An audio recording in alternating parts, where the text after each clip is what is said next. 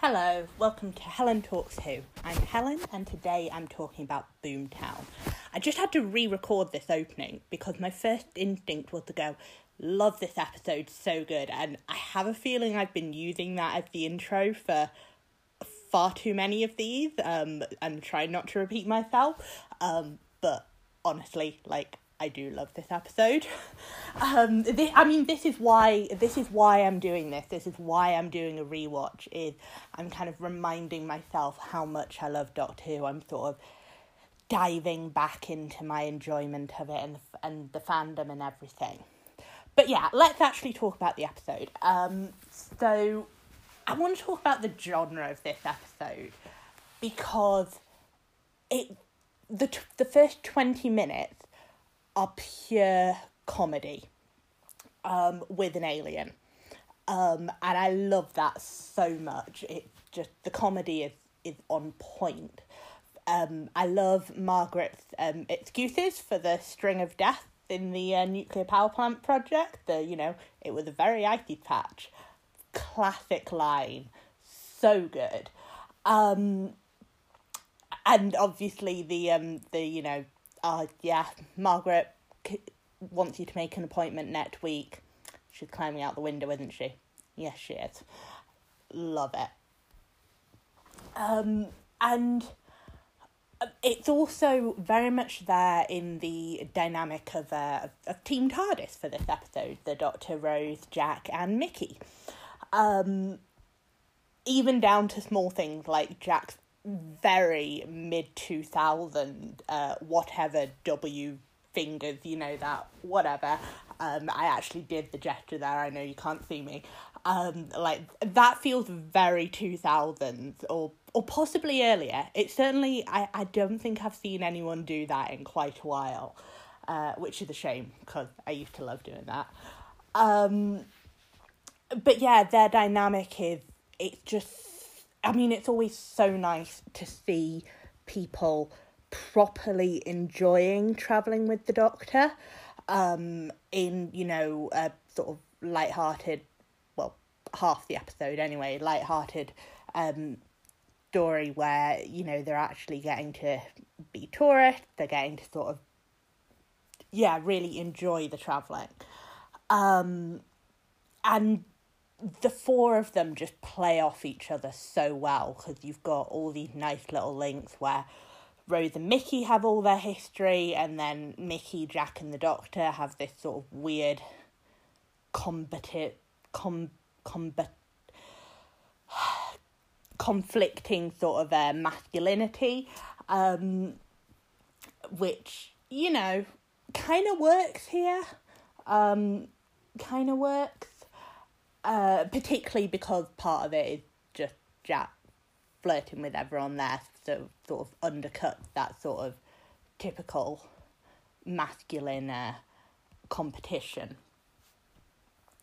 Um, so yeah, I just I really love their kind of dynamic, and that's the first twenty minutes is this pure comedic masterpiece, and then obviously the genre kind of flips. It flips to more of a traditional Doctor Who story. I, I don't know. I wrote in my notes like is it sort of slightly psychological drama with how Margaret acts, particularly in like the dinner scene where she's you know basically trying to persuade the Doctor to let her go, um, and but it, it's not it's it's not quite that.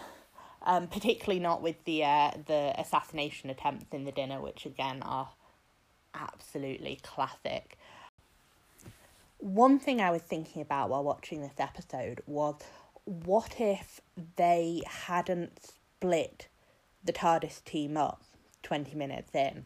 Um, because the first 20 minutes, they're all four of them working together, and then you get Rose and Mickey going off to do their own things, and uh, the doctor taking Margaret to dinner, and then poor Jack sort of is left on his own, so he doesn't really have much to do in the middle middle part of the episode, which is a shame given that he's only in five episodes in this series. Um, I mean, I think having now watched it with that thought in my head of, you know, what purpose does them splitting up have. I think it it absolutely was the right call to make because if you'd kept them all together, firstly you wouldn't have had the dinner scene, um, and also you wouldn't have had um Rose and Mickey sort of like you know talking about their relationship and that kind of key part of Rose's whole journey over over over the these two series. Um, so yeah, it was the right thing to do to have the three subplots, but I do think it's a shame that Jack just hangs out out in the TARDIS and doesn't have much to do. Um, and it would have been really interesting to have kept them all together because the thing that makes the first 20 min- minutes of this episode just stand out to me are is the dynamic between the four of them. Um, so I was wondering whether, you know, an alternative might have been to have kept them all in the TARDIS, um, to have kept them all in there. And I don't know, given that there's some sort of like contentiousness between um, Mickey, the Doctor, and Jack, like maybe it could have been possible to have Margaret try to turn them all against each other um, and, you know, tug on the part of Rose that sort of conflicted about uh, wanting to be traveling but also like feeling bad for leaving Mickey behind. Like that could have been quite interesting. But having thought about it, like might have gotten a bit too dark. Um but yeah, just for me personally, I really like when there's multiple companions. I really like when there's several people in the TARDIS. I like seeing all of those dynamics play out and that sort of group um group play out. I mean, really, maybe I just want to see an episode that's basically the the scene where they're all um eating dinner before uh before they know that Margaret's back. Maybe maybe I just want to see that, but um, I guess that's the kind of what uh, fan fiction is for, isn't it? To to get that sort of uh, characters just hanging out that you know the nature of a science fiction story like Doctor Who you can't really get in the episode all the time. But um generally it is really lovely that we get this kind of like pause before the final episode that we're going into because even even with everything I've said about the fact that you know they are split up for most of the episode, it, they do still have this kind of pause and this bonding experience before we go into the finale. Like, and particularly for Jack because obviously he only joined the TARDIS last, uh, last in the last story. Um, so it's good to see that he's you know working well with Rose and the Doctor before we go into the high stakes uh, finale. And that leads me on nicely to the next thing I want to talk about, which is the links and foreshadowing in this episode for the finale. Um, I mean, there's the obvious one. There's the whole bad wolf um, thing and the introducing the fact that the heart of the TARDIS has this immense power. Like, obviously, those two things are going to um, play key roles in the finale. But um, the one that struck me this time that I don't think I've noticed before is um, Margaret accusing the doctor by saying, Oh, I bet you're always the first one to leave. Never mind the consequences, you just fly off.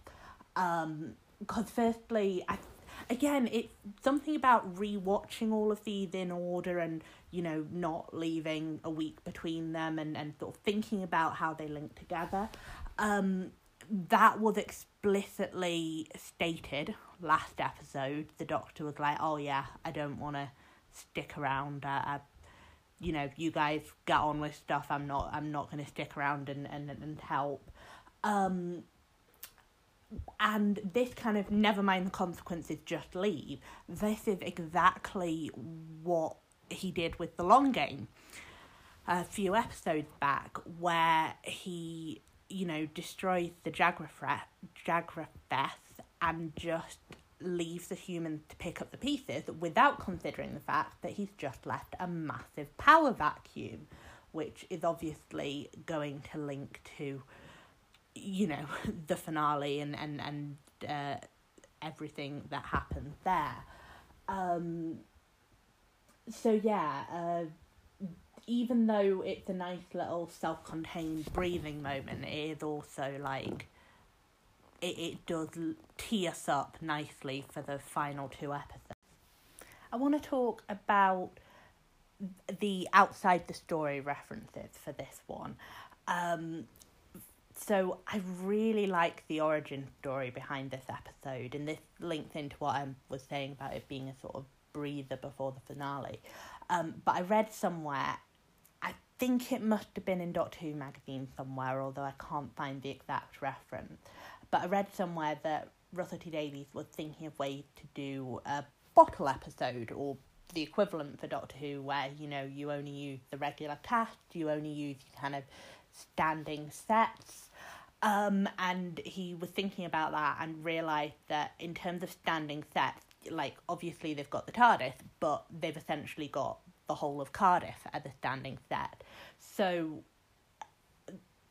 the one of the reasons this episode is very nostalgic and um, sort of quite significant, really, when thinking about the next few years of Doctor Who, with the fact that it's sort of the first on screen link between Cardiff and Doctor Who. Well, with the exception of obviously The Unquiet Dead is set in Cardiff, but um, you know, not quite uh you know what I mean.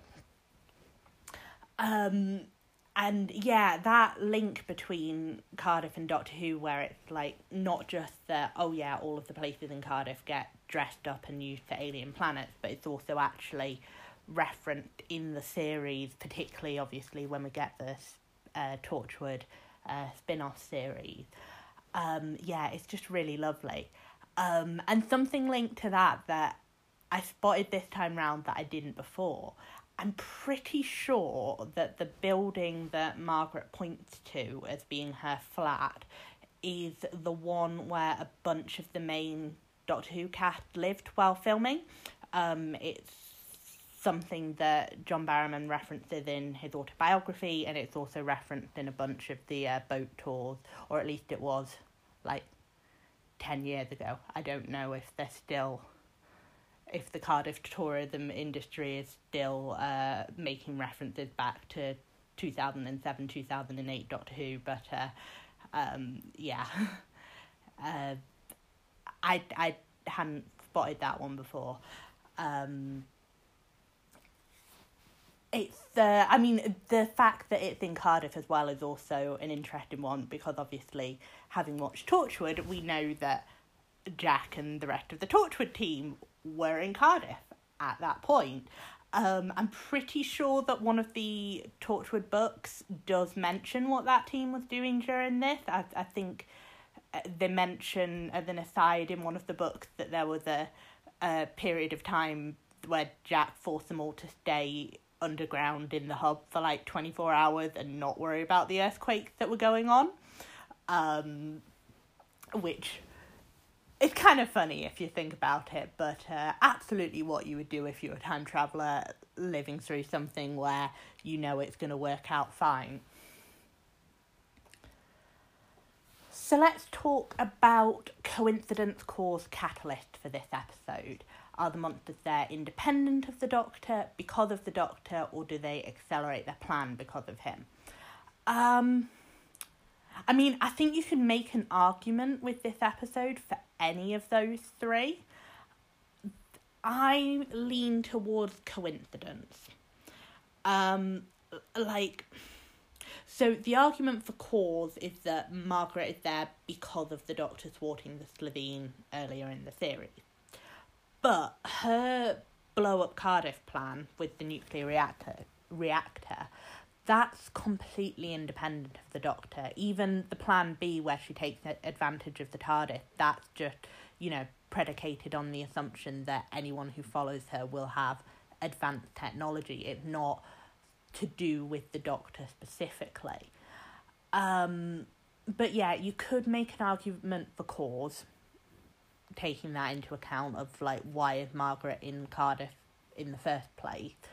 Um, and you could also make an argument for Catalyst, um, particularly with the fact that she actually goes with Plan B that's to take advantage of uh, in the end the the TARDIS. Um, although I'm not sure that the TARDIS blowing up the world versus the nuclear power plant blowing up Cardiff. Like that that's the nuclear power plant blowing up Cardiff. That's not exactly the minor uh, result there.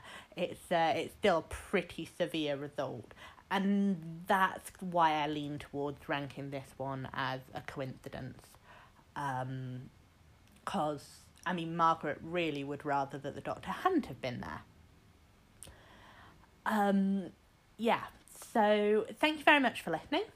Um, please feel free to get in contact via the email address for this podcast. It's helentalkswho at gmail.com. If you have any commentary or any questions, um, I'd love to hear from you. Um, but yeah, thanks for listening. Next time, we'll be talking about the finale. We'll be talking about uh, Bad Wolf and the Parting of the Ways, which is exciting. See ya.